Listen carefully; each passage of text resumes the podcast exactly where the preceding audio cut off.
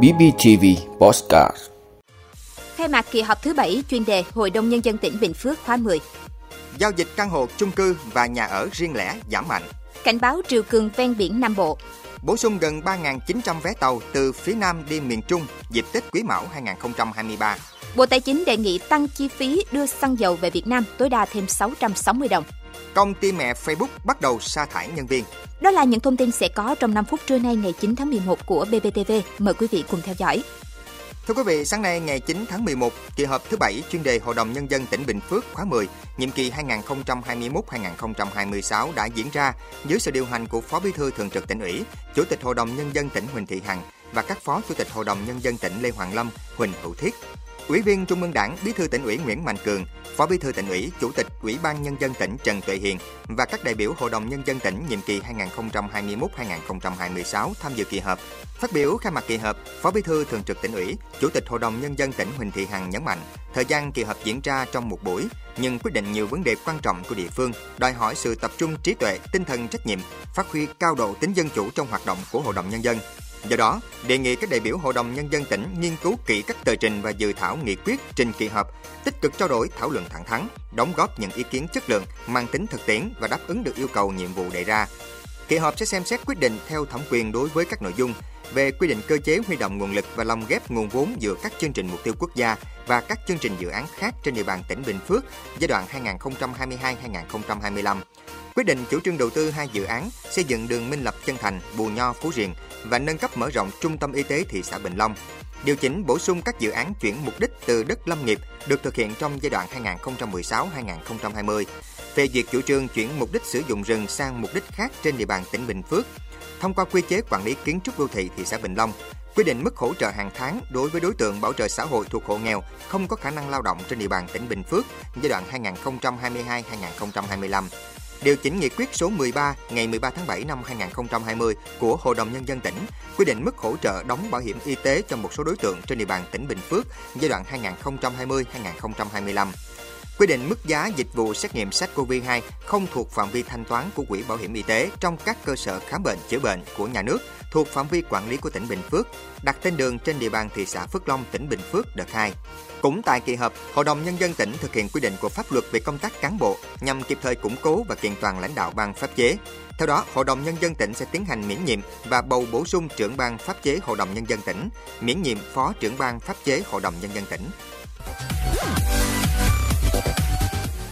Thưa quý vị, theo Bộ Xây dựng, lượng giao dịch căn hộ chung cư, nhà ở riêng lẻ và đất nền trên cả nước có xu hướng chững lại và giảm mạnh vào quý 3 năm 2022. Trong quý căn hộ chung cư, nhà ở riêng lẻ chỉ có 51.003 giao dịch thành công, bằng khoảng 74% so với quý trước đó. Trong khi lượng giao dịch đất nền đạt 115.129, chỉ bằng khoảng 54% so với quý trước. Căn hộ bình dân có mức giá từ 25 đến 30 triệu đồng một mét vuông tại khu vực trung tâm các đô thị hầu như không tồn tại, chỉ có một số ít khu vực xa trung tâm. Bộ Xây dựng đánh giá với việc kiểm soát chặt chẽ của thị trường tín dụng, phát hành trái phiếu, cổ phiếu, các doanh nghiệp kinh doanh bất động sản đang gặp khó khăn trong việc tiếp cận nguồn vốn để triển khai dự án. Do đó, cần nghiên cứu tháo gỡ khó khăn vướng mắt để khơi thông dòng vốn để tạo điều kiện cho các doanh nghiệp, chủ đầu tư bất động sản triển khai thực hiện, hoàn thành dự án dở dàng, tạo nguồn cung và đẩy mạnh phát triển thị trường. Thưa quý vị, theo Trung tâm Dự báo Khí tượng Thủy văn Quốc gia, từ ngày 9 đến ngày 11 tháng 11, mực nước tại trạm Vũng Tàu duy trì ở mức cao, dao động 4,15 đến 4,25 m.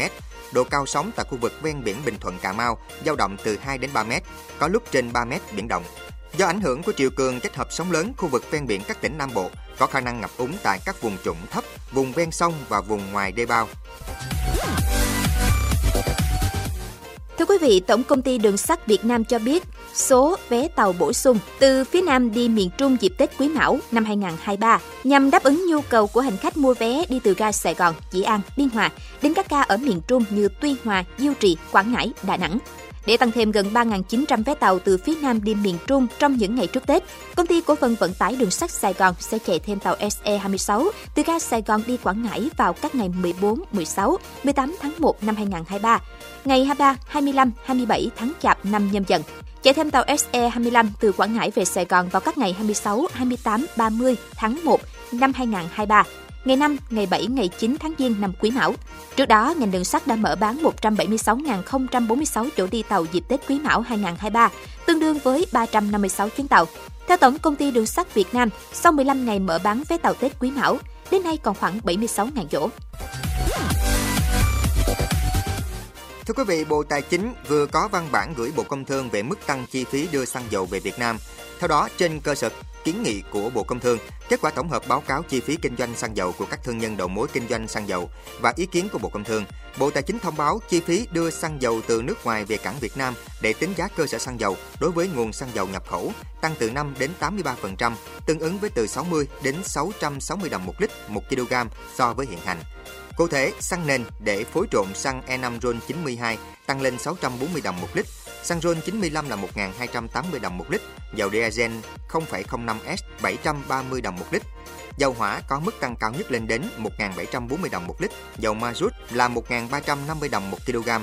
Bộ Tài chính đề nghị Bộ Công Thương nghiên cứu áp dụng từ kỳ công bố giá cơ sở xăng dầu ngày 11 tháng 11. Còn chi phí đưa xăng dầu từ nhà máy lọc dầu về đến cảng và chi phí kinh doanh định mức để tăng giá cơ sở xăng dầu. Bộ Tài chính cho hay, ngày 21 tháng 10 đã có công văn yêu cầu các thương nhân đầu mối kinh doanh xăng dầu báo cáo chi phí thực tế phát sinh tại đơn vị. Qua tổng hợp thông tin và số liệu của các thương nhân đầu mối xăng dầu báo cáo, đối với chi phí đưa xăng dầu từ nhà máy lọc dầu về đến cảng, Bộ Tài chính xác định các khoản chi phí này không phát sinh đột biến. Mặt khác, các khoản chi phí đưa xăng dầu từ nhà máy lọc dầu về cảng mới được tăng từ ngày 7 tháng 10. Bộ Tài chính sẽ tiếp tục ra soát đánh giá theo định kỳ vào cuối năm 2022 và thông báo áp dụng vào ngày 10 tháng 1 năm 2023. Thưa quý vị, Meta, công ty mẹ của Facebook, Instagram và WhatsApp, sẽ bắt đầu sa thải nhân viên từ ngày 9 tháng 11 giờ Mỹ. Theo nhật báo Wall Street Journal, người sáng lập đồng thời là giám đốc điều hành Meta, ông Mike Zuckerberg đã công khai thể hiện sự thất vọng và thông báo quyết định cắt giảm nhân viên trong cuộc họp với hàng trăm giám đốc bộ phận khác ngày 8 tháng 11. Zuckerberg cũng thừa nhận việc ông quá tự tin vào tăng trưởng của Meta đã dẫn tới sự thừa mứa nhân viên và các đội tuyển dụng, kinh doanh sẽ nằm trong số những người bị sa thải đợt này.